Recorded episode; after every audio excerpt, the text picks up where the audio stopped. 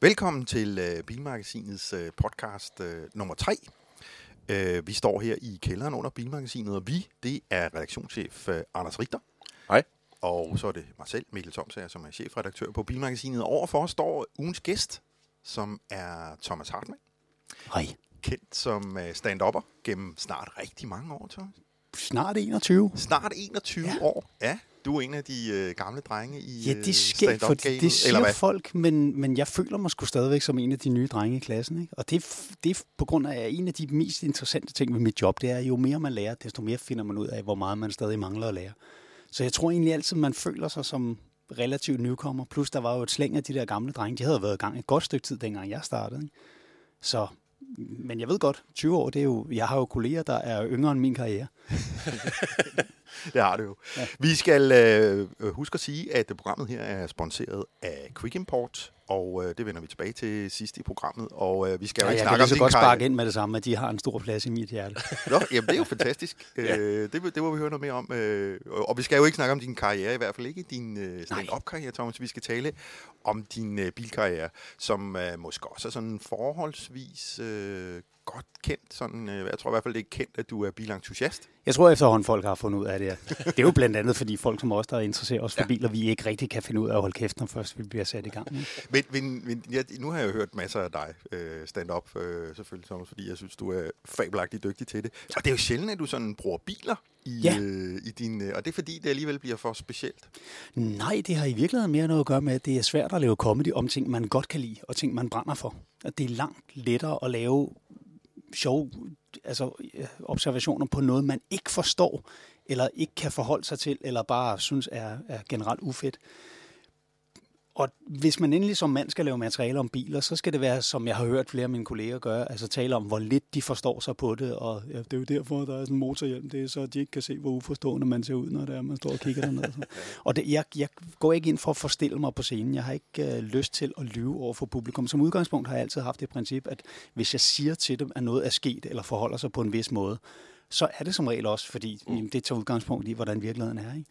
Men Og er der, jeg er der nogle af dine comedy-kollegaer, der også er bilentusiaster, Thomas? Eller? Ja, men der er set mig langt imellem. Nå, okay. Altså, jeg ved sådan en som Mikke Øendal, han, kan også godt, han sidder også og ser racerløb. Vi Ja. ja. har som regel sådan en sms-korrespondance kørende, når der er Formel 1. Ikke? Jo. Men han er sådan mere, han, vil- han vil gerne have en bil, og så skal den være bekvem, og, og må- også gerne lidt hurtigere lækker og sådan noget, men det er ikke, det er ikke på det samme nørdede Nej, niveau. Jeg tror, nej. hvis der er en, der kommer tættere på, så er det Asmus Brandt. Okay. Og Ja. han er jo egentlig stoppet igen, så han er faktisk ikke Ja, min kollega mere. Nå. Nej. Men øh, det du så til gengæld gerne øh, laver jokes om, og i øvrigt også skriver om, fordi du har jo lavet en klumme i det seneste nummer af Bilmagasinet, faktisk meget læsværdig og interessant klumme, det er jo øh, trafikkultur øh, Ja. i bred forstand, øh, og hvad man skal og ikke mindst ikke skal gøre i trafikkultur. Ja.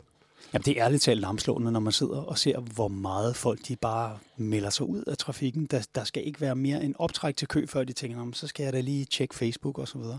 Og jeg tror altså, jeg tror simpelthen, det er et produkt af, at folks online-liv fylder så meget efterhånden, at for det første, så kan de ikke slippe det, og for det andet, så begynder grænserne mellem det og så det virkelige liv altså efterhånden at blive lidt udvisket, og det betyder, at det, virkeligheden har til synligheden ikke nogen konsekvenser for de mennesker her. Det, jeg tror ikke, de har opdaget, at hvis man dør i virkeligheden, så respawner man ikke bare 400 meter tilbage, Nej. og tænker, ah, fuck, så skal, jeg, så skal jeg køre fra Køge til Herfølge igen, ja. for at komme til det næste safe point. Jeg ved Det er ikke. faktisk, øh, det er Men faktisk en, ja, det er Kører du rimelig mange kilometer om året, Thomas, eller er det en... Øh... Nej, det, er, det, det bliver til en del, fordi Ja. mit arbejde bringer mig jo en del rundt i landet. Ja. Og før i tiden, der havde jeg også kæreste i Jylland, mens jeg selv Okay. boede i København, så der blev det til lidt mere. Ikke? Og Ja. jeg tror, jeg, da jeg peakede, der var jeg oppe på 70.000 km på et år. 80.000. Men jeg tror sjældent, der ligger under 40. 40.000 Okay, om året. og 40 er jo en hel del Ja, også. det er en god del, ja. Ja. ja. Og der er selvfølgelig langturschauffører og hyrevognsfolk, som kører væsentligt længere, men når det ikke decideret er ens job at køre bil, så Ja. ja. er det en god chat. Ikke? Nå, og så til det øh, vigtige, Ja. som jo er øh, bilerne og ikke mindst din bilpark. Og nu ved jeg jo øh, fra tiden, Thomas, at du har en stor bilpark, går jeg ud fra, at du stadigvæk har, og du har haft rigtig mange biler i din tid. Ja, jeg forsøger krampagtigt at skære lidt ned på et tidspunkt. Jamen, det, har, det siger du hver gang, vi taler 10 sammen. biler og en motorcykel, og så tænker jeg, okay, det er galskab det her. Men lige nu er jeg nede på syv, og jeg er virtuelt nede på seks, fordi den ene af dem er solgt. Man skal bare først afleveres i, i næste måned.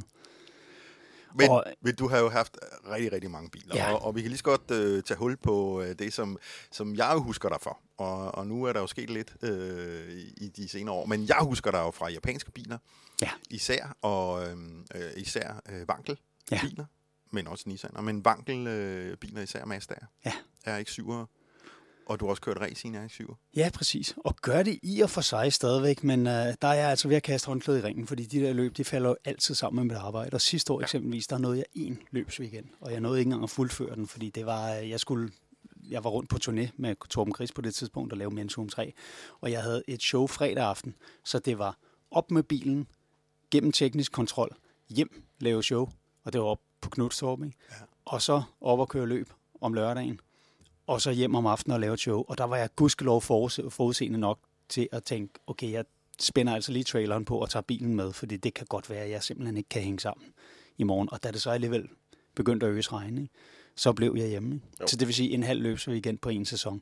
Det falder jo altid sammen med mine arbejdstider. Hvis de Så der det løb, de lå tirsdag, onsdag og torsdag, ville det være væsentligt lettere for mig. Ikke? Men hvad er det så for en bil, du kører løb med, Thomas? Altså, Det er en- hvad har du det er en gjort ved RX-7. den? Det er en RX-7, ja. Ja. ja.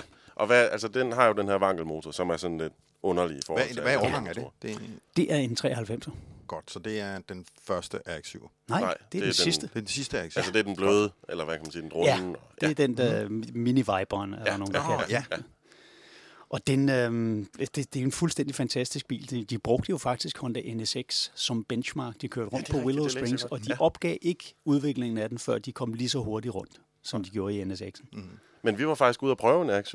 Ja, Ja. en- Du og jeg. Ja. Også en af de seneste, en som importøren har stået, Ja, ja, ikke? læs godt artiklen. Altså, den kører jo overraskende godt. Det var en altså, virkelig god, for- det var en virkelig ja, god oplevelse. Ja, ja. Og Fordi det var jo bare en helt standardbil. Ja. Så hvad har du gjort ved din? Oh. Så Jamen, racerbilen er jo, for, det er jo det sjove ved det, det er i Youngtimer Cup, som jeg kører, der, er vi, der kører vi jo efter vægt-effektforholdet, så den er nøddroslet i forhold til fabriksspecifikationerne, fordi okay. motoren, der ligger i, er fra en af de absolut sidste årgange, så den Ja. ja. har forladt fabrikken med 285 heste. Okay. Jeg kører kun med 265, fordi jeg skal ramme 4,4 kilo per HK. Og eftersom Så det vil sige, at du har ikke gjort jo noget ved motoren? Ja, nej, jeg har sat en, uh, en Altså, en du har sat en begrænser ind? indsugningen. ja. Ja, den er så konverteret til single turbo for at simplificere det hele, fordi ja. den har jo det her meget sindrige sekventielle Ja, det var det, jeg læste om, da jeg skulle skrive artiklen. Ja. Men det, det vejer ekstra, og jo mere kompliceret det er, desto mere kan det også gå galt. Ikke? Så Jo. det er, der har jeg taget, øh, jeg har faktisk taget Lotus-formlen, jeg har taget Colin Chapmans formel på Ja. den bil. Simplify, then ja, add ja. lightness. Så den er, den er jo strippet, der er et rigtigt bur i, der går ud og har fat i tårnene, som rigtig stiver karossen af. Så ja. er bunden i førersiden faktisk sænket en lille smule for at få sædet den anelse længere ned. Okay. Og øh, så er der selvfølgelig diverse er det for, at du skal kunne være der, eller er det for at sænke... Øh... Nej, jeg kan sagtens være der. Jeg er kun 1,81. Jeg, af en eller anden grund, så når folk ser mig på tv, så tror de altid, at jeg er kæmpestor. Men jeg tror, det hænger mere sammen med, at mange af mine kolleger er hobitter. Øh, men jeg har ikke nogen problemer med at være der. Men man skal ikke være meget over 91, før man har problemer med at være i den bil. Men når, altså, når først der er bur, og man har hjelm og så videre. Ikke? Men Jo. det primære formål, det er jo simpelthen bare at sænke sænke, sænke tyngdepunktet så meget ja. som overhovedet muligt. Ja. Så er der så motorhjelm og døre og bagklap ja. i kulfiber. Og så polycarbonatruder. Ikke? Så Okay. der er skrællet Så så, hvad så meget vejer vægt den? ud som muligt. Den Altså, så- vejer 1100. 1100 kilo. Og, og så kommer det store spørgsmål, hvorfor skal det være en vankel? Hvorfor, blev det, hvorfor har du interesseret dig for vankel især? Ja, fordi det er Eller er det Mazda-mærket, der har... Jamen, det givet- startede, nej, det startede jo faktisk, det startede med RX-7, og så blev det så Mazda by Association. Og det startede helt tilbage i 1978, da jeg var på vej ned i Skjoldburne i Dragør for at købe mit månedlige Spider-Man. Og så stod der bilen Motorsport ved siden af, hvor der var sådan en fin kanariegul RX-7 på forsiden. Og så var der en artikel om den her revolutionerende sportsvogn, og alene forside billede gjorde bare, at jeg tænkte, wow, en, en japansk bil, der ser sådan ud. Og så jeg endte sådan set med at købe det blad, i stedet for at jeg forlod butikken, fordi det var lige nummeret dyrere end Spider-Man. Så jeg forlod butikken, og så gik jeg rundt og samlede flasker for at få de sidste penge. Og så købte jeg det blad, og jeg har bladet den dag i dag. Jeg har haft det siden 78. Ikke? Ja. Og så satte jeg mig lige uden for butikken, og så læste jeg den her artikel, og så får jeg hjem og sagde til min far, sådan en skulle jeg have en dag, og så grinede han. Og nu har jeg da haft syv, er syv, og så er Så det, Så det var simpelthen bare sådan en... Øh, altså, det er, jo, det er jo en historie, som vi har hørt rigtig... Altså, jeg kan selv forholde mig til den 100 procent øh, af rigtig, rigtig mange gange. Altså, man falder over et eller andet som barn, hvor, hvor, hvor, hvor der er et eller andet, der trigger en. Ja. Og, og det er jo... Altså, hvorfor var det lige... Den var gul, og den var... Ja, jeg ved ikke, hvad det var. Det var et eller andet. Det var et sammensurium af designet, og så da jeg først havde læst om den her revolutionerende motor, som jo var opfundet rigtig mange år i forvejen. Sådan revolutionerende helt bogstaveligt. Ja, helt bogstaveligt, ja. ja. Men vidste du noget om motor og teknik allerede dengang, eller var det nyt for dig? Nej, jeg var begyndt sådan så småt okay. at sætte mig ind i det, ikke? men øhm, jeg, ved, jeg, jeg kan jo ikke huske, hvornår. Nej, fordi jeg synes, for altså, biler, den som sådan startede. Altså vankelmotoren er jo sådan lidt... Altså jeg forstod godt en normal motor, hvordan den fungerede, men det tog mig alligevel et godt stykke tid at, at greje, hvordan det lige præcis vankelmotoren fungerer. Ikke? Det er jo ja. et helt andet sådan koncept, kan man sige, inden for motorer. Men det værste er, når først man begynder at sætte sig ind i det, så finder man ud af, at det er jo langt mere simpelt. Ja. Altså, ja. Det, ja. En almindelig automotor er jo langt mere kompliceret, ja. og der er flere ting, der kan gå galt. Ikke? Plus det er jo også en, en tåbelig teknologi, det der med, at den kun arbejder en fjerdedel af tiden. Ja. Ja.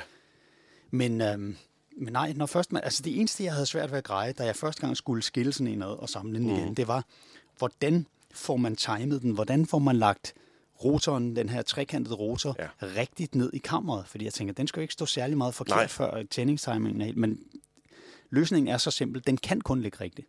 Nå, den Hvis kan den kun går ligge i, på en. så ligger den rigtigt. Okay. Og så er den ikke længere end det? Så er den ikke længere end det. Nej. Altså, ude i, i sådan den almindelige opfattelse af vankelmotoren, så er det jo udover, at det er meget kompliceret, og det er jo nok bare fordi, at der Ja, ja, er er mange, jo- der ved noget om den i virkeligheden. Ikke også? Ja. Men altså, at, at så er det, at den er, er svær at have med at gøre, og at der ikke rigtig er nogen, der kan hjælpe dig, hvis det går galt. Altså lad os lige få, rigtigt? få Ja. aflevet nogle myter omkring Det er jo virkelig også en fejlopfattelse. For Ja. ja. det første, når først den kører. Altså NSU havde jo deres problemer. Der går jo Og NSU om, er at... det her gamle tyske Ja. mærke helt tilbage fra, ja, Ja, hvornår og lavede de havde, en, første? de, de havde en, en, en model, der hed RO80, der kørte med vankelmotor, og de Ja, ja, fik det, vi kaldte chattermarks, når det var, at, at rotorerne de var ude i yderpositionerne Ja. ja. og vendte rundt. Ja. Så satte de sådan nogle vandrette striber i husene, og så tabte de kompression. Ja. Og det siges jo af NSU-ejerne, de havde sådan en hilsen, hvor Ja, ja, de hilste hinanden ved at vise, hvor mange gange med fingrene de havde fået skiftet motor, Ja. når de kørte forbi hinanden. Ikke? Men Mazda løste faktisk problemet nærmest med det samme. For det første ved at, at lægge en fjeder ind under deres Apex Seals, som svarer til stempelringene på en almindelig bil. Det er dem, der sidder ude i Det er simpelthen dem, som tætner. Præcis. Ja. Ja. Og så ved at lave to rotorer og forsætte dem i forhold til hinanden, så de udbalancerer hinanden. Sådan en tokammeret vankel er jo fuldstændig vibrationsfri. Ja, og det svarer vel lidt til at have en ekstra cylinder på en motor eller sådan noget. Altså et ekstra Ja, kammer. eller- det, det svarer sådan set på, øh, til forskellen på en, en 3-cylinder og en 4-cylinder. Ja, ikke? Den ja. 4-cylinder vil altid være i bedre balance. Ja. Øh, og det, resten af vejen, der er det jo bare totaktsteknologi. Fordi der er jo ikke nogen ventiler, der åbner Nej. og lukker. Dermed er der ikke nogen knastaksler. Det er rotorerne selv, der i lighed med stemplet i en totaktsmotor kører forbi en åbning, der hele tiden er der og hele tiden står åben. Men så i og med, at de kører forbi, så åbner og lukker de. Så det er det, der står for timingen. Og det er jo så der, altså, at de måske sviner en lille smule mere. Men, og men det er jo også ikke der, er- fordi nu nævner du selv totaktsteknologi, ikke? Det Ja. er jo indbegrebet af, at man blander olie direkte i benzin. Ja. Det gør man jo også lidt med en vankelmotor, ikke? Det gør man til Eller du dels. blander der noget olie ind. Der sidder nogle dyser, som sprøjter olie direkte ind i forbrændingskammerne for Ja. at smøre rotorerne, fordi Ja. i, altså, de kan jo ikke gøre ligesom på en stempelmotor, hvor de bare sprøjter olie op på undersiden. Nej, det er jo et lukket Fordi rum, kan man det, sige. der er ikke? undersiden på den, på den, i den ene takt, er jo altså oversiden i den anden takt. Ikke? Ja. Og det er jo blandt andet også det, der er det smarte ved det, det er, den skal ikke bruge energi på at skifte retning. Den snurrer hele tiden samme vej. Og så har man altså tre sider af rotoren. Så når den ene er i gang med indsugning, og den anden er i gang med udstødning, så er den tredje i gang med, med forbrænding. Mm. Så der sker hele tiden et eller andet, og det er jo derfor, man uden problemer kan trække 500-600 hestekræfter ud af en 1,3 liters motor. Men hvorfor tror du så ikke, den blev nogen succes, Thomas? Fordi det er jo det, er jo det man har snakket om meget her, at der, her er jo et vildt smart sådan motorprincip. Men det Jamen- slår bare ikke lige an. Altså. Jeg tror, problemet er, at Mazda faktisk øh, de tog patent, eller de købte patent på at bruge den i almindelige personvogne. Så der Ja. ja. har jo ikke været nogen konkurrenter. Og så brugte de dem jo kun i deres high-end sportsmodeller. RX står jo for Rotary Experimental. Så de har hele tiden haft sådan en RX-serie, der Ja. ja. findes jo helt tilbage til RX2 og 3 og 4. Altså, der var jo en enkelt Mercedes også, der fik det. Ja, Den Ja, her, som CB koncept. 311. Ja, 311, ja. men det droppede de vist også ret kort tid. Men, men er det ikke også noget med, at Mazda faktisk altså, holder på rettighederne? De er faktisk ikke særlig villige til at lade andre øh, bruge, øh, benytte sig af, af, af konceptet. Nej, fordi det er jo sådan et, et, øh, et vartegn for dem, at de har de her vankelmotoriserede biler. Ikke? Og der er jo længe gået rygter om, at den var på vej ud, og det simpelthen RX-8'eren var den sidste. Mm. Men sagen er, at hvis man går ind på Mazda.com, så er der altså udførlige specifikationer på det, de kalder 16X, deres nye 1,6 liters, og det siges jo også, at der kommer en ny RX-7. Altså, det, den kan jeg så til gengæld bekræfte. Jeg har ja. været øh, øh, sted på adskillige øh, Mazda-præsentationer, og de bliver ved med at sige, at der bliver fortsat udviklet på vankelmotoren, og de er helt sikre på, at der kommer en ny vankelmotor, og den seneste konceptbil, de præsenterede jo, som var sådan en kæmpe stor øh, coupé. Vision. Øh, som blev vist i... Sindssygt flot. Øh, jeg, så den, jeg så den i Tokyo. I Tokyo blev den vist, ja. tror jeg, første gang, og så stod den i Detroit. Nej, det var, Æh, ja, det var anden gang, fordi jeg ja, havde det var set anden gang. i bladet. Ja. Jeg tror, den blev vist i Genève først, og så i, i Tokyo. Ja, den, den havde sådan en fake øh, ja. i præsentation i Tokyo, men anyway, der siger de jo, mm. øh, der ligger en vankelmotor i den. Det gjorde der jo ikke, øh, for der var ikke nogen motor i den. Mm-hmm. Men de bliver ved med at sige, vi kommer med en, en ny motor. Men der er jo ligesom, ud over de her ting, som måske mest af alt øh, handler om, at vi er mange, der ikke ved så meget om den, så er der vel ligesom to udfordringer. Det ene, det er jo emissionen. Ja, altså, og den der er bruger USA en lille jo deres største problem. Det er den, Ja, og, og det er jo der, hvor vankelmotoren er lidt ja. skidt, ikke? Ja. Den det er bruger jo det. lidt meget brændstof. Ja, og den anden er jo, øh, er jo brændstofforbrug, ikke? hvor ja. de har typisk også har været nogle forslugende motorer. Og det kan jeg skrive under på. Jeg havde jo på et tidspunkt sådan en Junos Cosmo som hverdagsbil. Ja, som jo er endnu mere speciel, ikke? Som ja. er en, havde vi ikke den med i bladet, faktisk? Jo, den har vi. Eller vi havde en jo. Junos Cosmo jo. med i hvert fald. Jo, ja, det, var, den, ja. det var min. Som er en trekammer ja. ting, ikke? Det er den motor, der hedder 20 ben, så det er sådan en, en 2-liters motor. Og det var jo også kun et spørgsmål om tid, før folk de fandt ud af at tage den store motor og lægge ned i den lille bil. Ikke? Ja. Så jeg har jo blandt andet også haft en 20 ben motor i min RX-7. Ikke? Men med lidt større Ja, for den fylder jo ikke meget, vankelmotoren. Det er Nej, jo sådan en rimelig kompakt sag. Og det er jo en modular opbygning, så ja. man kan sådan set bare blive ved med at forlænge ja. den. Der er jo nogle ja. neozelandske tosser, der har lavet en sekskammer nu. Ikke? Jo. Og Mazda vandt jo Le Mans i 1991 ja, med en firkammer. Det er rigtigt. Ja. Det er rigtigt. Men, Men det mest fascinerende ved den, det var sådan set, den var, den var jo på SU, den var ikke trykladet. Og der havde de det der evindelige problem med sugemotoren, hvis man laver lange indsugningstrakte, så får man bedre moment ja. i de lave omdrejninger. Hvorimod, hvis man laver dem korte, så får man bedre spidseffekt ved de høje omdrejninger. Mm. Så det er jo altid et kompromis. Og hvad gør man så? Jamen, hvis man er en masteringeniør, så tænker man, hvorfor laver vi ikke bare nogle teleskoptrakte, som trækker ja. sig sammen efterhånden, som omdrejningerne stiger? Så det lavede de simpelthen det system, sådan et lille hydraulisk system, ja. der hævde dem frem og tilbage. Og prøv at tænke på antallet af gearskift i løbet af 24 timer. Ja. At de laver det system, og det holder. Jeg tror, det er lidt af Porsches uh, Vario RAM-system, ja. der kom på 993'eren. Ikke? Det er også ja. det samme med, at trakten simpelthen bliver forlænget. Øh, ved Jamen, det er ikke bare en klap. Det er ikke bare en klap. Jo, det er et, et, et mekanisk system, ja, det er, der er Det er sådan et teleskoprør, der bliver længere og kortere, hvor okay. der er et rør, der kører ind i et andet. Ja, okay. Altså, det er lidt geogearløst. Nå ja, altså det findes jo også på Folkevogns 1,6 øh, liters motor, ikke? men der er det jo bare en klap, der ligesom åbner for ja. en kortere og en længere tilgang til, til indsugningen. Det her det er lidt mere det er lidt, det, det, er lidt det er generation 1, der er mega kompliceret, og så kom generation 2, ja. der var meget simpelt. Men det var Cosmoen, vi kom fra, og den ja. blev jo så lavet kun til det japanske marked. Der har de jo Junos, lige så vel som Nissan har Infinity, og Toyota har Lexus, der ja. har de sådan en luksusdivision. Ikke? Mm. Så det var mega luksus i det Japan at køre Junos Og den var jo altså afsindigt avanceret. Der var dobbelte støddæmpere bagpå. Der var en støddæmper til inddæmning og en til uddæmning. Okay. Der var en elektrisk luftrenser inde i bilen. Og selv den dag, jeg fik min bil, som jo var årtier efter, den var produceret, der virkede den. Ja, den kunne sådan rense, det var noget ionisering af luften og så videre. Ikke? Og det lugtede sådan en lille smule, når den uh, havde været i gang en lang, uh, lang stykke tid, som lugten af statisk elektricitet. I mm. ved, hvis man ja, trækker ja, en tilpas mm, syntetisk ja. svæt over hovedet. Det lyder som ionisering, for sådan lugter ja, det faktisk. Ja. Fordi det, det, det spalter sådan set uh, nogle af oxygenmolekylerne, så det bliver til ozon, og det er det, man kan lugte. Og så var det den første bil, der blev tilbudt med navigation fra fabrikken, og der var tv i, og der var sådan black panel-teknologi, ligesom Lexus fik senere. Det var bare sådan et ja. sort bånd, når man satte sig ind, og så startede man, og så trådte tallene og viserne frem. Ikke? Ja og der var elektrisk justerbare sæder osv. Der prøvede jeg engang, da jeg havde den, og skulle køre fra Aalborg og hjem til Valby. Og så tænkte jeg, nu skal jeg se, hvor langt jeg kan få den til at gå på literen. For jeg havde godt på fornemmelsen, det ikke var meget, men Nej. jeg havde i virkeligheden ikke talt. Så jeg fyldte den derop, og så kørte jeg 110 hele vejen hjem, slukkede aircon, nul musik, og bare konstant på fartpiloten med den der hastighed. Mm. Ikke? Og gearkassen i økonomiprogram, fordi den havde også to forskellige skifteprogrammer. Ja. Ikke? Jeg ramte 6,75 på literen. altså, min kammerat Lars, han jokede tit med, at, at da jeg skilte mig af med den bil, der, der måtte Shell lukke ja, ja, ja. Og det er så også rimelig ekstremt. Ja. Og den var jo så nødvendigvis højrestyret, fordi øh, ja. øh, altså, i, i Japan er det jo et mærke for sig, simpelthen, øh, Junos, ikke? Ja. Øh, altså en luksusdivision, ligesom vi kender Lexus fra Toyota i Europa. Ja. Øh, men, men mange... Så det har været den eneste, der har været, i hvert fald i Danmark, men også, der kan heller ikke have været ret mange af dem i Europa. Nej, men de har jo alligevel nogle stykker i England. Der har de jo ikke den samme ulempe ved at have højrestyrede biler, fordi. Nej. det er alle deres biler. Ikke?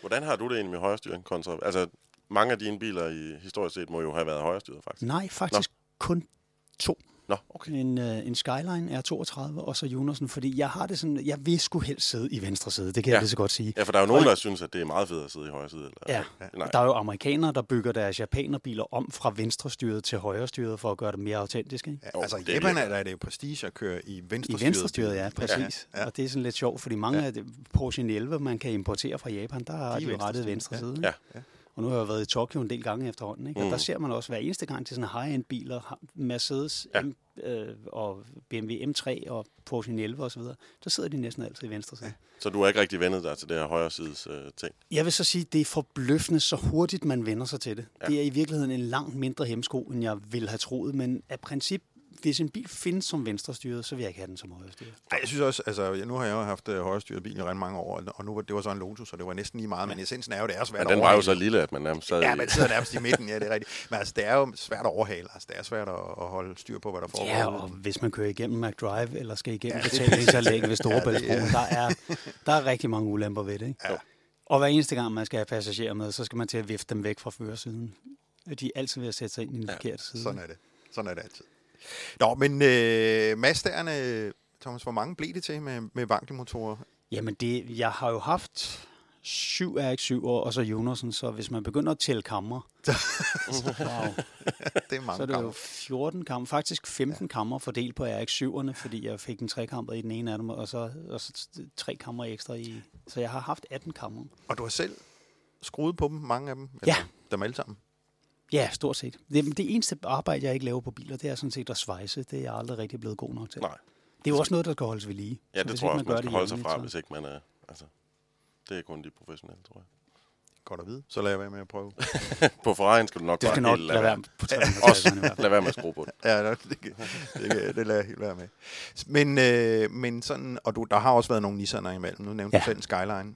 Øh, Ja, men den R32. nåede jeg sådan set aldrig rigtigt at køre i. Det var en, jeg fik op under neglen i en byttehandel, og så tænkte Ja. jeg, at jeg kunne lave en god handel der, fordi de er jo R32 er godt på vej opad i pris. Men hvad, Men hvad var det for viser- en? Var det en GTA? Ja. Okay. Den viser sig at være væsentligt mere rusten end først antaget, så da der Ja. først var offret tid og penge på, og som jeg lige sagde, så svejser jeg ikke så meget selv, Nej. så der skulle en pladesmed på, ikke? og så skulle den males.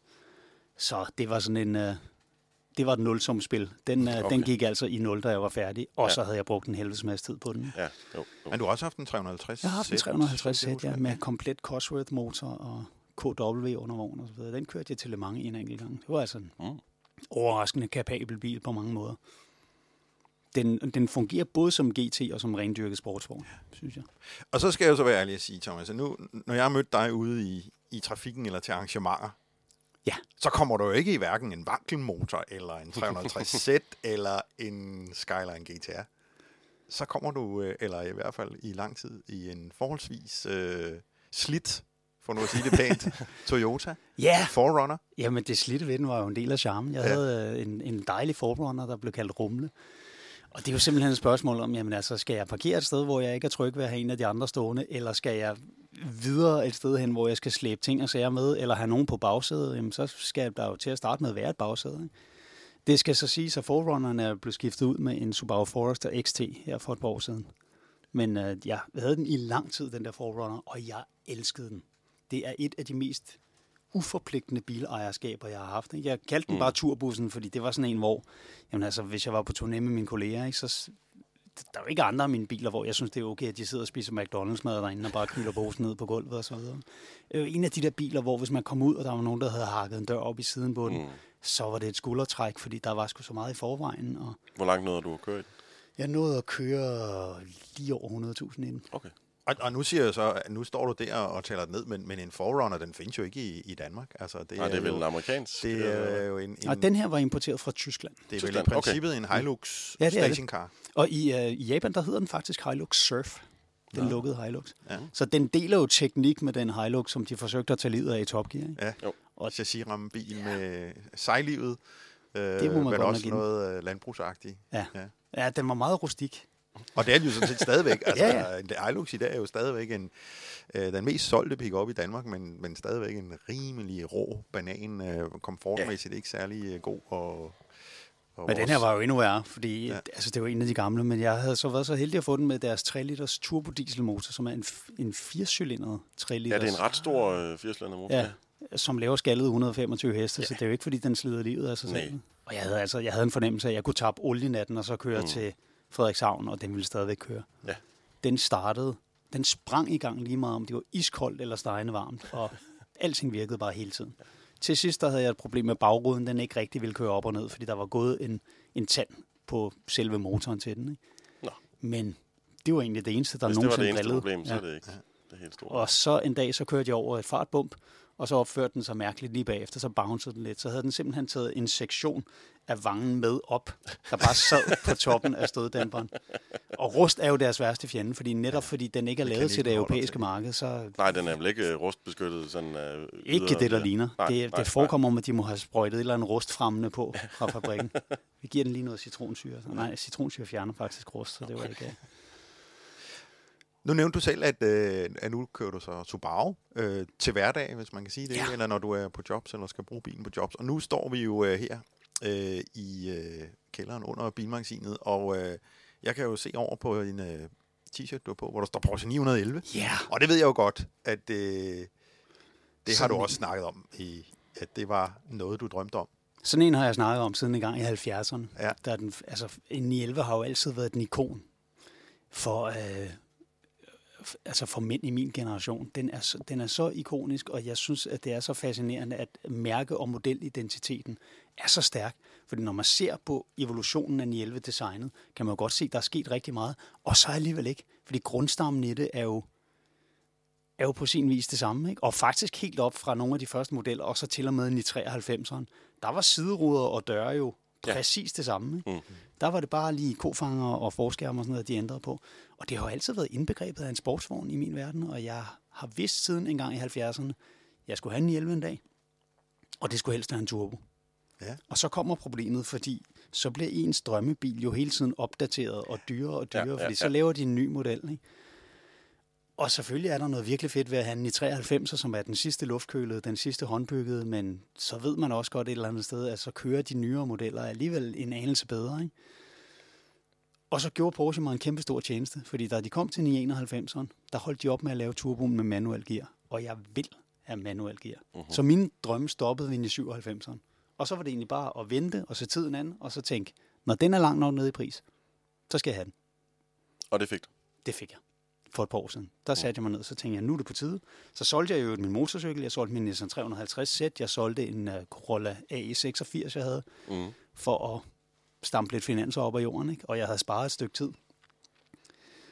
Og så lavede jeg simpelthen et brief for, hvad skal, hvad skal det være, den her? Altså, jeg var ikke så sart med kilometertallet, men ville helst have den under 125. Ikke? Jo, jo. Så skulle den gerne være slate grey, Ja. alternativt meteor grey, Mm. eller sort. Mm. Sort læderkabine, manuel gear, nul soltag. Og så tænker jeg, den må findes et eller andet sted i Europa. Den stod så i Lunderskov over i Jylland. så altså, der er bare lige præcis passet på Ja, de ja, designer, jeg havde udstukket Ja. for mig selv. Ikke? Og så leasede jeg den det første år, og så købte jeg den fri, da den var da kontrakten udløb. Okay. Så hvordan bruger du den? Er det en søndagsbil? Er det en, du kører på job i? Er det en trackday-bil? Jeg, jeg må være ærlig at sige, at jeg tør simpelthen ikke køre trackday i den, fordi jeg har jo betalt fuld afgift af den, og jeg er altså ikke mange millionær. Jeg, Mm. jeg kan tillade mig lidt med hensyn til biler, fordi jeg er i slutningen af 40'erne, og har et job, hvor jeg selv har en god portion indflydelse på min indtægt. Fordi hvis jeg er villig til at arbejde meget, så kan jeg også tjene udmærket. Og vigtigst af alt, så har jeg aldrig fået børn. Og enhver, der har børn, de, de, de vil per, de, altså per refleks vil de gispe lidt nu og blive en lille smule farvet. Men det er jo dem, jeg har de informationer fra. Ja, man kan Det er sige, jo- et barn, det er cirka sådan en 97 per stykke. Ja, præcis. Ikke? Så Det er, det er ikke have årrække. vanvittigt dyrt, fordi de skal have aktiviteter, og de skal have mad, og, og der skal holdes ferier, hvor der bliver taget hensyn til dem. Ikke? Jeg betaler jo kun for én ferie, når jeg er på ferie. Hvor folk, der har børn, de betaler for fire eller fem af slagsen nogle gange. Mm. Og så har jeg jo aldrig været den store tilhænger af at gå i byen. Hvis jeg endelig går ud og får noget at drikke, så er det som regel i forbindelse med et job, og der har jeg meget ofte fri bar på det sted, hvor vi har optrådt. Ikke? Så det bliver heller ikke den store udgift. Og jeg tror heller ikke, man skal have kigget på mig i mange sekunder, før man konstaterer, at mit tøjbudget er heller ikke noget, der vælter. Ej, jeg tror, det er den dyre i 11 t-shirt, du har gang Ja, det tror jeg. Og det er faktisk en gave. Ja, så meget så lettere. Så den var helt gratis. Ikke? Ja. Men, øh, men det giver selvfølgelig noget økonomisk rådrum. Men jeg synes ikke, at jeg er... Jeg synes ikke, jeg er rig nok til, at jeg tør at køre track day i en 997, som er på vej opad i pris lige nu. Ja. Ja, hvordan, hvad, hvad er de oppe at koste nu? Fordi jeg har også siddet og fulgt lidt med De koster rundt regnet halvanden million, hvis man skal have. på plade. Ja. Ja. Det, det er jo så her, vi bliver nødt til at lige sige, Anders, at du har jo en... Jeg har en i 96 turbo, Turbo. så det er jo forgængeren til Ja. Thomas' ikke? Hvor du jo gjorde meget af det samme, som Thomas lige har beskrevet. At du Ja. satte nogle krav over og sagde sådan en. Jeg satte øh, ikke, ikke lige så mange krav op som dig. Jeg havde bare et krav.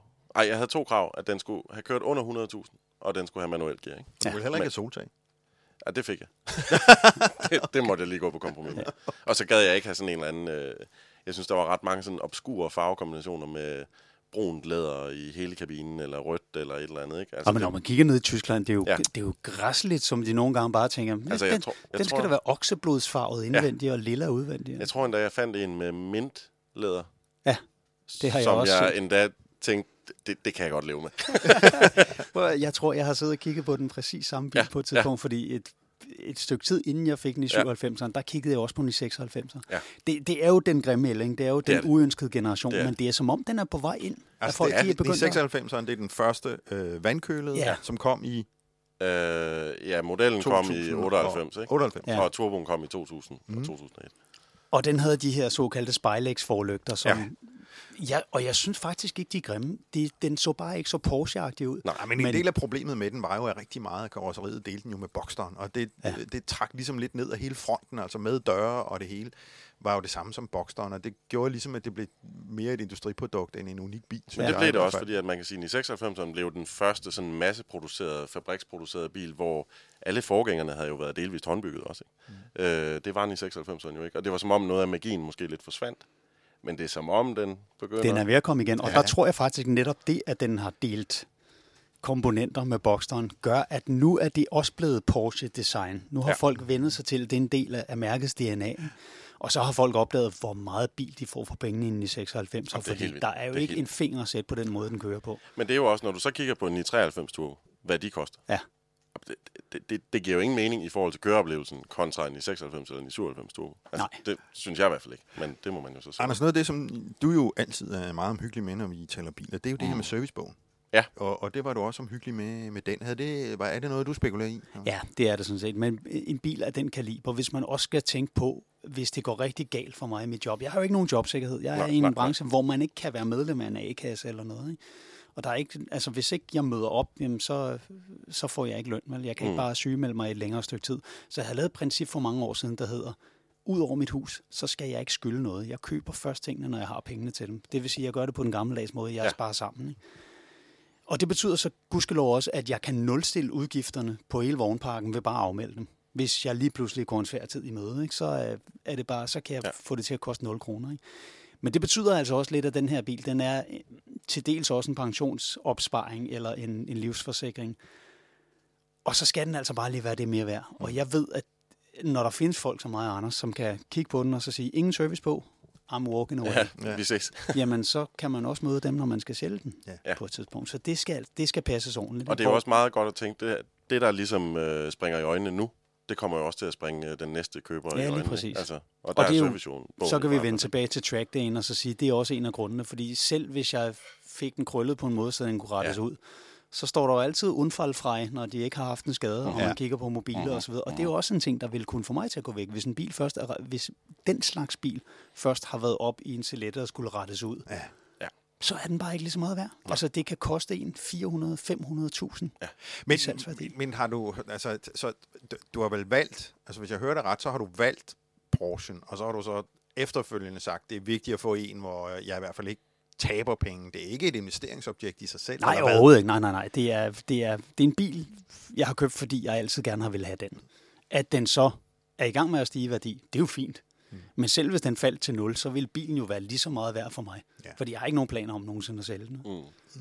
Men jeg har så købt en, øh, en BMW M3 nu, som det er meningen, jeg skal køre nogle track days i, fordi som, som jeg sagde, jeg er altså ved at give lidt op på race, fordi det jo altid ligger i weekenderne, og man bruger tre dage på det, mm. og får en times køretid ud af det. Fordi der er andre klasser, der skal afvikles, Mm. mm. og det skal fordeles over lørdag og søndag, så der er lidt til publikum, og folk de føler, at de får en weekend ud af det. Ikke?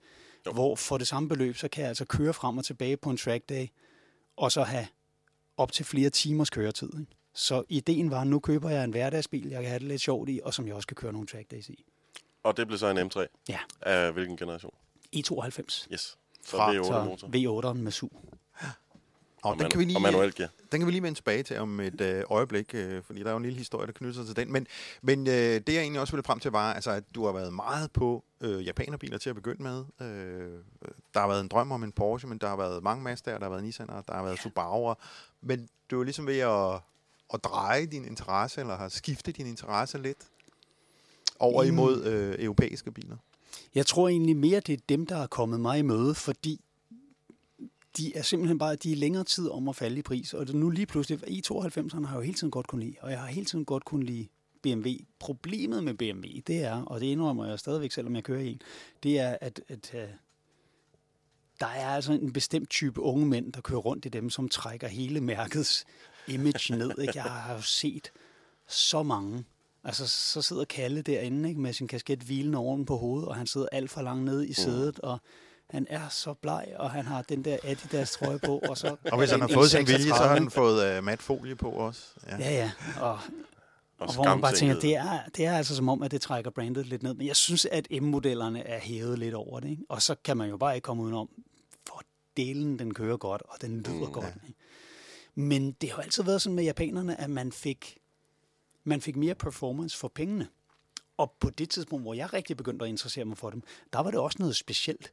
Men efter Fast and Furious-filmene, der eksploderede hele den der japaner tunings- og driftkultur jo på en måde, så nu er det altså nærmest mere almindeligt at se folk køre rundt i en Supra end i en M3. ikke? Om der kører mange, altså Axio ja. og Supra, der er ikke så mange NSX'er i Danmark, men der er i hvert fald begyndt at komme mange Skylines og sådan Ja. ja. ikke? Altså, så man ser virkelig en eksplosion i uh, antallet af de der biler. Og der forsvinder magien altså lidt for mig. Ja, så det skal være noget sjældent. Helst. Okay. Men jeg bliver lige nødt til at blive, blive dvæle ved den der, Thomas, fordi jeg, jeg ved godt, hvad du mener, og jeg må indrømme, at jeg har oplevet det. Jeg har selv haft en, en 3-serie Cabriolet, og oplevede jo det samme. Jeg oplevede også, at øh, folk reagerede over for mig, når jeg kører i den bil. Altså, der er et andet reaktionsmønster, end når jeg kommer i... Ja, vi kører så meget andet, men altså, når man kommer ind, der var bare en... en Folk bliver sådan lidt småsure, en, ikke? ja, en småsur attitude over for bilen, som gør... Man får ikke lov til at komme ud fra en sidevej. Nej, det gør man ikke. Og hvis man så meget som har en minimum af malingen ud over en stoplinje eller et eller andet, så er der cyklister, der slår i kølerhjelmen og sådan nogle ting der. Men, men ærligt talt, øh, påvirker det dig? Du, det, du slår mig bare som en mand, der, som er også kvad i det job, jo er typen, der siger, det kan jeg godt tillade mig, eller det er jeg ligeglad med. Mm, nej, det, det påvirker mig, og det påvirker mig, mm, det påvirker mit humør meget negativt, fordi det er jo en af de ting, jeg er inderligt træt af i trafikken, det er, at folk de har den der, og i, i samfundet i det hele taget, de har den der mig, mig, mig attitude, og jeg bliver hvidglødende af raseri, når man gør, hvad man skal i en højresvingsbane og lægger sig helt ind til kantstenen. Og cyklisterne bliver rasende over, at de ikke kan komme indenom. Og enten så vælter de op over fortorvet og netop altså slår på bilen, eller giver en fingeren, eller spytter, eller råber. Eller også så møder de sig udenom og ind foran igen. Ikke? Og ryster på hovedet, og hvor man sidder og tænker, det er for jeres skyld, den lov er lavet. Mm. Den er lavet for at beskytte cyklisterne imod højresvingsulykker. Og det er ikke bare noget, jeg vælger at gøre. Det er noget, jeg skal. Men fordi 90 procent af dem, der cykler rundt i København, de ikke har kørekort, så har de aldrig nogensinde læst færdselsloven. Og de, mm. de, de synes bare, at man er irriterende. Ikke? Og så hvis det er sådan en fancy bil, så synes de, at man er endnu værre. Ikke? Og der er, altså, der er jeg jo helt over i en modsat grøft, hvor jeg tænker, jo mere fancy en bil man kører i, desto flere penge har man postet i statskassen. Mm. Og Men det er jo ikke holdningen i Danmark. Nej, det ved jeg godt, men jeg lavede en, jeg lavede en, en comedy bit om det, det one-man-show, jeg lavede, der hed Betamax. Faktisk på baggrund af, at nogle af mine kolleger, de sagde, da vi gik forbi en Lamborghini, der holdt parkeret, hvor de sagde, ah, også sådan en rimelig douchey move at stille den lige der. Og han holdt sig altså i en bås, hvor han godt måtte holde. Ikke? Jo. Hvor jeg sagde, men, men det er bare jeres refleksreaktion, at han er en douchebag. Den bil koster 7 millioner. Før man har 7 millioner til en bil, så har man altså tjent 20 millioner og lagt mm. de 13 af dem i statskassen. Ikke? Og derudover så er rundt regnet 5 millioner af bilens pris, det er moms og afgift og 12. Ikke? Mm. Hvilket vil sige, at den mand, han har parkeret sådan 16-18 millioner i statskassen for at få rundt til, øh, lov til at køre rundt i den bil. Er I klar over, hvor mange skolebøger og dialyseapparater, man kan købe for de penge? Mm. Det er en, en, en meget altså en dum, decideret dum måde at se på det. Vi, vi kan jo selvfølgelig ikke være mere enige hernede igen. Og så er der selvfølgelig nogen, der vil sige, at jamen, altså, med leasing og skattehuller og alt muligt andet, men nej, man, man betaler jo stadigvæk afgift af en leasingbil, selvom man altså kun på betaler sigt, den. det er, jo, det er jo efter min mening, en, nu er der lidt ballade omkring øh, de her øh, systemer, hvor, hvor der er nogle leasingselskaber, der sælger bilerne øh, dyre som brugt, end de gav for dem, da de var nye, og så snyder de lidt afgift. Men det kommer der jo en lovændring på. Ja, men, men, men som udgangspunkt, så øh, betaler man jo mere øh, for at, at afgift, på, når man betaler den som leasing, ikke? fordi man Ja. betaler den jo per måned, Plus, og man er betaler jo en flere, der kan strafrente. Jo. Ja, ja, man betaler jo en strafrente Ja. ja. for, det, for den afgift, man ikke har erlagt. Og alle ved jo godt, at hvad er det, man får i rente i øjeblikket af sine penge. Det er ingenting. Så man betaler faktisk mere i afgift af sin bil, når man kører på månedlig basis. Øh, Ja. Og jeg tror også, at øh, det der, at den mulighed her har jo gjort, at der er kommet mange flere øh, for sjov biler ude på gaden, som jo ikke belaster gadenettet ret meget, fordi Ej, det os, der har om, den der er slags, vi kører jo ikke i dem mange meget, øh, øh, men, men, øh, Og folk har dem jo ikke som deres eneste bil. Nej, nej. Altså, det Nej, øjeblik, så har de, de kører rundt jo. i Ja. deres lejet, eller deres leasede Ferrari, så kører de ikke i deres almindelige hverdagsbil. Nej, nej, nej. Og, det- og det er bare sådan en, ah, det er sådan en helt håbløs måde at se på det på, og det er, Men er det ikke bare sådan en klassisk øh, dansker måde at se på tingene på? Altså, er det ikke det? Jo, jeg tror, Jo. det er drevet af misundelse. Og Ja, jeg, tror, jeg tror faktisk, hvis vi skal kigge på afgift, lad os tage udgangspunkt i elbilerne. Jeg synes jo, at staten i den grad spillede for lidt, da de sagde, nu laver vi jo en afgiftsfritagelse på elbiler, fordi vi vil gerne have folk til at købe elbiler. Og hvad sker der så? Så et år senere, så sidder de og krasser sig i hovedet og siger, nej, men øh, folk gør det jo. Åh oh, nej, det var ikke meningen. Og så lige pludselig, så skal der til at være afgift på igen, og så lavede de det der helt håbløse regnestykke med, hvor mange milliarder de var gået glip af, øh, på baggrund af, hvor mange Tesla S, der var solgt. Og så glemmer de at tage højt for, at cirka 0 mennesker ville have købt den, hvis den kostede 2,4 millioner. Ja, det oplever de så nu. Og hele problemet er, at Teslaen er en flot bil. Mm. Hvis den havde lignet en forvokset Nissan Leaf, så mange af de der spiltmøder, der kører rundt med deres ladcykler inde i, i København, de vil sige, nej, det er dejligt, der er kommet flere elbiler i bybilledet. Mm. Men fordi det er en mega lækker bil, så får de bare rundt i røven, og så tænker de bare, ja, pamper, hvorfor skal han have sådan en stor bil? Ja. Og tænker, det, det er stadig en elbil. det var et ø- økologisk selvmord, der var til at tage at Ja. på det der. Det var fuldstændig åndssvagt. Nå, så øh, BMW M3 ja. Blev det til. Ja. Og, og en øh, 92 med V8-motor. Ja, Ja, og det skulle det være. det, det skulle det helst være. Ja, jeg ja. Kan virkelig godt lide lyden af den. Og det er altså, hvis jeg skal... Og det skærer mig i mit Porsche-hjerte at skulle sige det. Men det må du også give mig, Anders. Hvis man skal sætte en finger på en 11 Turbo, Yes. så er det lyden. yes. Mm. Den, Den er, siger jo... Altså, standard siger den jo, Den siger den jo ikke noget. Altså, det, at den siger jo bare ikke nok. Og det, gør, og det Og gælder jo både, ikke- når man sidder inde i bilen, men det gælder også, når den kører fuld. Ja. Der, altså, den, den Ja. har jo heller ikke nogen dramatisk lyd, når den kører forbi. Nej, nej. Nej, Jeg altså kan jeg vil sige, øh, sådan, altså en standard 11, altså uden turbo og med en sportsudstødning, det lyder skide godt. det lyder skide godt. Ja. Men, en turbo, nej. Mm. Men den er sat hurtig. det må man godt nok give den. Øh, Men, men, men lyd er jo også en vigtig del af oplevelsen. Ja. Jo. Men jeg synes også, lyden fra M-bilerne, ikke? altså specielt V8'eren i din, Ja. ja. eller V10'eren i en M5, det, det bliver ikke bedre. Også bare inline 6'eren i Ja. E46'eren Ja. lyder også Ja. bare svine godt, ikke? Jo, en CSL. Uh-huh. Uha. Uh-huh. Ja.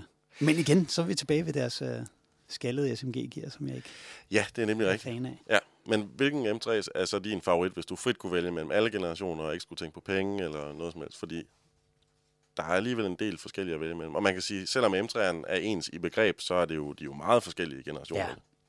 Altså, jeg har jo valgt den, jeg helst vil have til det, jeg skal bruge den til. Og det er. Ja. meningen, det skal være hverdagsbil med et strejf af track days. Ja. Hvis jeg skulle have en kun til søndagsture, skulle det være en E30. Okay, Evolution. så den og første. hvis jeg skulle have en kun til track days, så skulle det være en E46. Sidst, øh, at øh, vi var i studie sammen, Thomas, det, jeg kan ikke huske, det er tre-fire år siden, så spurgte jeg dig jo, hvad er din drømmebil? Og kan du huske, hvad du svarede? En 11 Turbo. Det er nemlig det, du gjorde. og det efterlader jo et lille problem nu, eller hvad? Fordi nu har du ligesom fået din drømmebil, og hvad, hvad drømmer man så om? Altså, hvad hvis, altså, hvis det var helt frit? Hvis det var helt frit. Ja. Money no object. Den er virkelig svær. Ja. Fordi... Hmm, Men Jeg har, har du valgt Turbo, at fordi sige- du er, eller har du valgt 911, fordi du er 911-fan? Eller kunne det have været en Ferrari, eller en Lamborghini, eller en McLaren? Eller er, Nej, er, det, du jeg er vil en spekulere? 11 fan. Ja. Jeg er, og, og det er også derfor, at min drømmebil, der ryger jeg flux til Porsche, og vil umiddelbart sige 918. Men hvis jeg var et sted, hvor jeg aldrig havde talt med nogen andre mennesker, og ingen kendte mig, så kan det godt være, at jeg vil sige LaFerrari. Aha. Jamen, det skærer vi ud. Vi skærer det ud af programmet her. Vi siger, at det, det kommer ikke med. Jamen, men det er... Oh, wow. Der har de altså ramt rigtigt både med... Men altså, hvis man havde en McLaren P1 eller en 19 øh, eller en LaFerrari, Ja. ja. så tror jeg ikke, man ville føle, at man manglede noget. Men jeg synes, det var interessant, at de lavede en nettest, hvor øh, Chris Harris og Tiffany Dell mm-hmm. Og øh, Marino F- øh, Franchitti, mm-hmm. der er jo Franchittis lillebror, de testede dem. Og hvor Marino, han simpelthen bare kom frem til, jeg bliver nødt til at have dem alle tre. Fordi de kan noget forskelligt. Ikke? Ja. Men det må man Ja, jo selvom de er ekstremt hurtige, så er de meget, meget forskellige, de tre biler. Men når det så er sagt, så hvis jeg fik en Porsche Carrera GT eller en McLaren F1, så vil jeg heller ikke føle, Så at vil jeg ikke blive snydt. noget. Det vil man ikke føle sig snydt lige der. Og jeg kan godt lide det der meget analog. Jeg var ude og Ja. prøve sådan en Carrera GT Hvad synes du om? Til sportscar. Jeg kørte den ikke selv, Nå. men jeg sad ved siden af. Og det er altså sjældent, at man sidder i en bil til 10,5 millioner og tænker, at den er værd en krone værd. Mm-hmm. Men jeg kan også godt lide Og jeg havde historien det på samme måde. Ja. Jeg kan godt lide historien bag den, at de har udviklet en bil til Le Mans, og så er reglementet blevet ændret. Og så ja. tænkte det kan vi ikke. Og så er der en, der har sagt, why don't we make it a street car? Jeg ved ikke, hvorfor han taler engelsk med tysk til sine Det kolleger, åbenbart. Det gør de.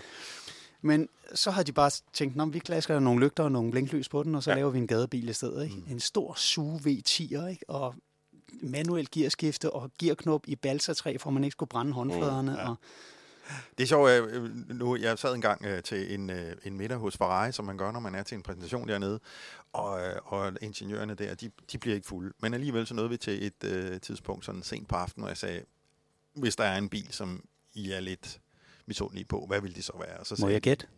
Ja, F40. nej. Nej, altså, altså Nå, en, anden, en, anden, andre, ja. en anden mærke, og det var øh, Carrera GT, som ja. De sagde, vi har skilt den ad, og den er bare lavet så fint hele Ja. vejen igennem. Mm. Altså, det er helt tydeligt. Men at det kan man var- også næsten bare se på. Ja. Ikke? Der er jo ikke en løsning, hvor de har hoppet over over gade. Altså, det, det er så ekstrem en bil. Og Jamen, jeg vil også sige, jeg den, den, med. den virker nærmest billig. Altså, Ja, det er helt fucked up, men det virker det til. Men ham jeg kørte med, han, øh, det var til sådan noget sportscar-event, hvor de kørte rundt og samlede penge ind til syge børn. Ikke? Hvilket, Mhm. sjovt nok, det er der også nogen, der kan få ondt i røven af. Nå, så ligger de der og brænder på benzin af. Ja, og samler tusindvis af kroner ind millioner til syge børn. jo, Ja. faktisk, ja. Det er jo helt vanvittigt, så altså, refleksforarvet nogle mennesker bare bliver nogle gange. Mm. Ikke?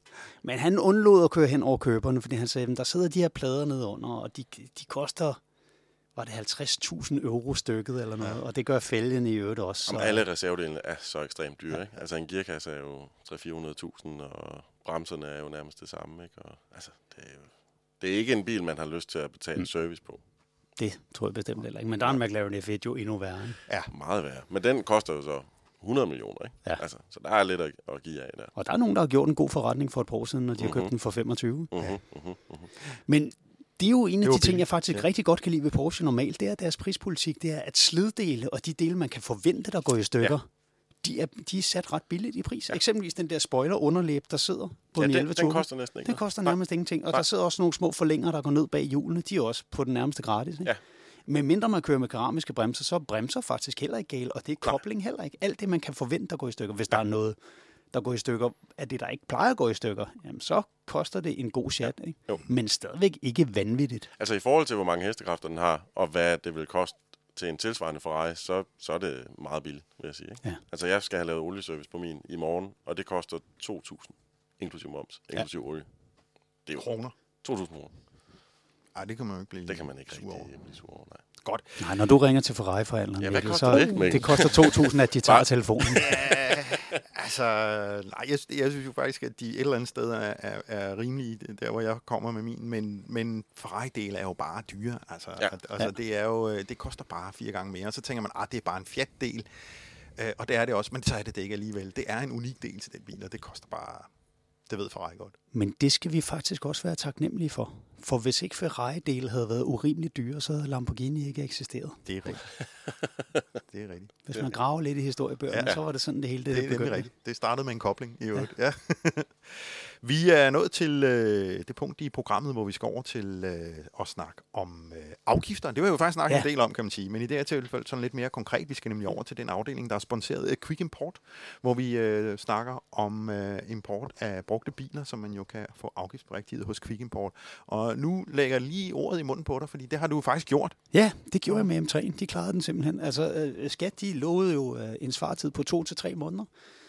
før man overhovedet kunne få at vide, hvor meget man skulle betale i afgift. Og det er jo, det er jo ikke mere end, altså det er en måned siden eller noget, jeg har fået M3'en, så den kunne jeg da have set frem til at have fået til vinterkørsel. Ikke? Ja. Hvis jeg skulle have ventet på dem. Og så øh, kontaktede jeg Quick Import, og det, der var et svar dagen efter.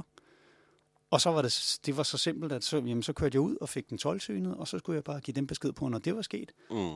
Og så blev jeg sådan set egentlig bare holdende ude på parkeringspladsen med min laptop. Så overførte jeg penge, så fik jeg en bekræftelse. Så kunne jeg gå tilbage i synshallen, hvor jeg lige havde været for 10 minutter siden, og hente min nummerblad. Det er jo noget nemmere Det er- proces Ja. end at arbejde med Og skat. de er venlige, og de er informative, og de svarer på alt, hvad man... øh, Nu skulle man tro, at jeg blev betalt for det her, men det er, jo- jeg har sådan set lige betalt Nej, det vil dem jeg for noget. understrege. Vi, jeg, vi, har, Nej. vi, jeg, jeg har sagt til dig, inden vi gik herned i, øh, i katakomberne, at øh, du er på ingen måde forpligtet til at fortælle den her historie. Men øh, øh, en af de ting, som jeg lige tænkte, fordi øh, Kvingeborg gør det jo øh, fra dag til dag. Men nogle gange så melder de jo pas og siger, det her det, øh, det er for vanskelig en bil til, at vi tør stå inden for den. Og det er jo det, de gør. De står inden for den afgift, de Ja. meddeler dig. Men der var ingen problemer med en M3 alligevel. Det var også Nej, bare... men det, der er alligevel også blevet importeret nogle stykker. Der, man kunne også se utallige eksempler, når man gik ind på Skats hjemmeside. Der kan man gå ind og se, hvad de er blevet sat til i afgift tidligere. Ikke? Mhm. Så det er ikke, den er ikke så unormal mere. Det er en, som folk de har opdaget, at den er ved at være inden for økonomisk rækkevidde. Nu har vi taget øh, lidt udgangspunkt i din øh, barndom. Thomas. Ja. Vi har i hvert fald Ja. taget udgang i, øh, udgangspunkt i nogle af de japanske biler, som ligesom øh, satte Men dig dem har jeg jo også importeret masser af. Jeg har Ja. jo øh, importeret over halvdelen af de biler, jeg har købt siden årtusindskiftet sådan set. Mhm. Har du hentet noget direkte fra Japan nogensinde? Aldrig. Aldrig. Aldrig direkte fra Japan. Nej. Og det skulle også være relativt besværligt. Så Ja, det de fleste af dem, der gør det, de får det faktisk via en stråmand i England. Så det enten først kommer fysisk derover, eller Ja. papirarbejdet ryger over England. Ja. Fordi det øjeblik, den har været indregistreret i et andet EU-land, så er det lidt lettere. Ja, så er det noget lettere. Ja. Nu, øh, som Anders har fortalt tidligere, så har vi jo øh, haft øh, fornøjelsen af at lave en klassikerhistorie med en RX-8. Fuldstændig... Nej, X7. Ja. Så, øh, syv, ja, det var en Ja, syver, ikke en otter. godt. En syver. Øh, men øh, en øh, fuldstændig øh, standardbil. Personligt var jeg kæmpe fan af RX-8'eren, altså både hele mekanikken i det, også øh, designet, og den her ja. Ja. løsning med, at man kunne komme om og sidde på bagsædet, selvom den lignede en coupé. Og så har den fantastiske køreegenskaber. Ja. Den mangler noget power, men den styrer vanvittigt godt. Fantastisk bil. Og det er en af dem, vi har bedt Quick Import på at regne på. Altså, hvad, hvad Ja, det, fordi de er jo det- ligesom det giver nede i bund nu, rent prismæssigt. Ikke? Ja. Er det der, eller de begynder at stige? Ah, de er nede i bund nu, De ikke? er nede i bund. En RX-8 kom i... Hvornår kom den? kom 2003, i... tror jeg. I 3? Ja. 2 eller 3? Ja, 2003.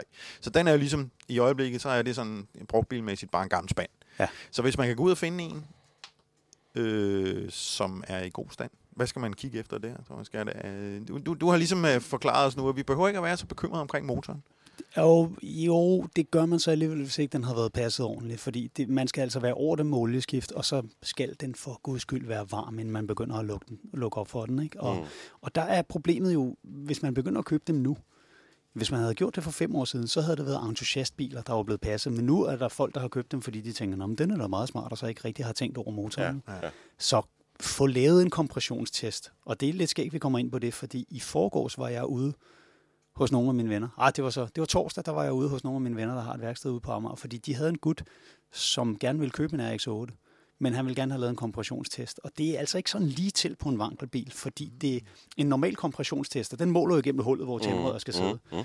Og så er det simpelthen bare sådan en lille manometer, der bliver ved med... Det er den, den holder, man ja, den holder nålen deroppe, hvor det højeste er.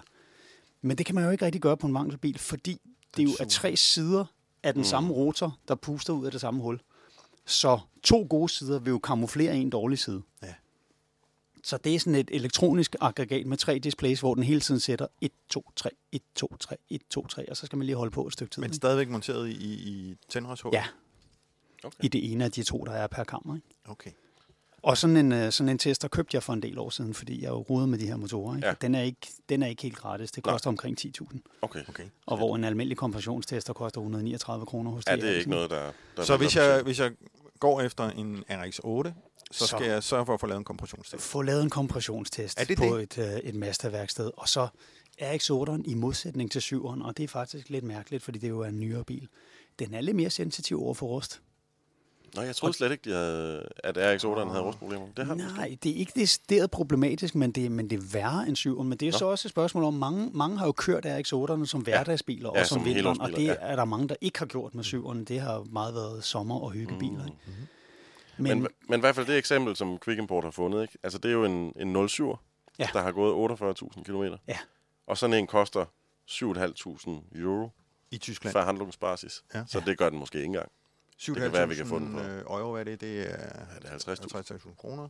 Altså, jeg synes jo ikke, det lyder af, af alverden. Altså, Nej. For en bil, der har gået under 50.000. Og så skal den koste 81.000 i afgift. Ja. Giver det mening? Eller hvad?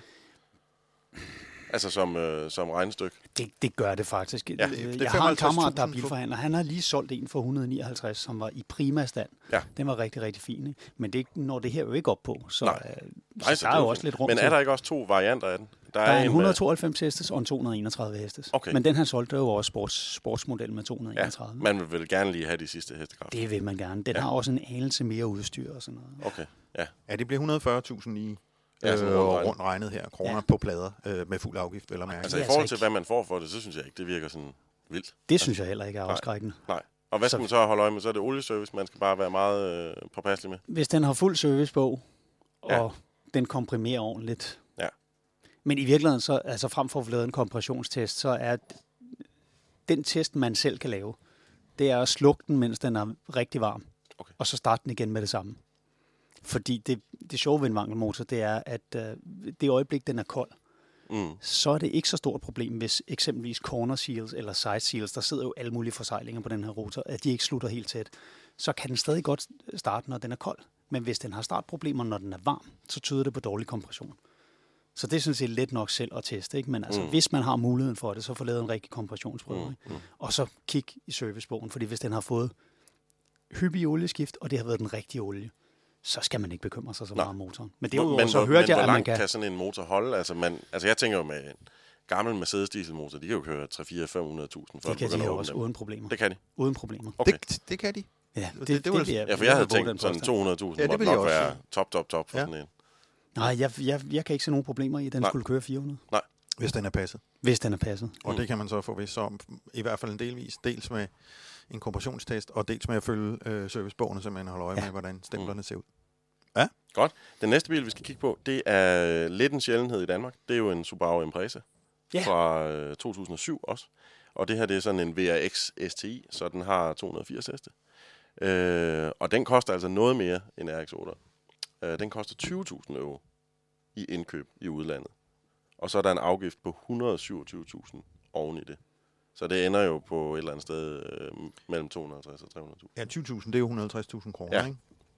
Og så 127 oveni. Det er stadig virkelig meget bil for pengene. Ja, det er Altså, jeg har set, øh, jeg har set modellen før den. Det, 2007, Altså, der så må det være en såkaldt. Hawkeye, ikke? Jo, du kan se den her på, på billedet, ikke? Ja, det er det. Det er med, med, med, med 2,5 liters motoren. Ja, ja. Og Altså, de de skifter jo ret meget sådan frontdesign, i hvert Ja. fald i de her år, ikke? Altså, øh, Ja. nogen vil synes, det er mere eller det karosseri der, Mm. som startede i 2003 eller 2000 og måske helt tilbage i 2002, der havde de først den, der hed Bug-Eye, Ja. som var sådan en klat med tre lygter i. Så kom der den, der hed Blob-Eye, som var en mere regulær forlygte, der så lige under den ene Ja. lygteparabol havde en fordybning. Og så kom der den, der hed Hawkeye, der trak lidt op af i hjørnet. Mm. Ikke? Men selve karosseriet er det samme, og kabinen er den samme, og den har rammeløse døre og permanent ja, fjolstrækker ja. og alt det der. Men de der, de kan nemt koste 300.000 Ja. ja. hjemme, selv modellen før den der. Så stadigvæk så går det hen Så og er det bliver en god- en rimelig pris. Ikke? Hvad skal man passe på med det? Altså, er det... Altså, boksemotoren er vel rimelig sejlivet, er den, ikke? Ja, det er den. Øh, sjovt nok, så er 2,5 liters motoren, der er i den her, den Ja. er ikke helt lige så stærk som 2 liters Nå, motoren, der var nå. i den gamle. Okay. Så nogle gange, hvis folk de skal trække rigtig meget power ud af dem, så skifter ja. de faktisk til den gamle 2 liters motor i 20'eren. Okay. Bum. Altså, jeg ledte faktisk efter en Impreza på et tidspunkt, inden jeg købte Porsche. Mm. Og der kiggede jeg efter den, der hedder 22B. Oh. Ja. Jeg tænkte nok, du... Det er jo den hellige ja, det er det. Gral. Nemlig. Ja. Ja. Hvorfor det? Hvad er det for Jamen, for det første er den to dørs. Ja, øh, ja. Og så er det en, det er en tidlig Impreza. Og så har den uh, white body karosseri. Ja. så store skærme. Og så er den, uh, den her klassiske blå med guldfarvet fælge. Ja.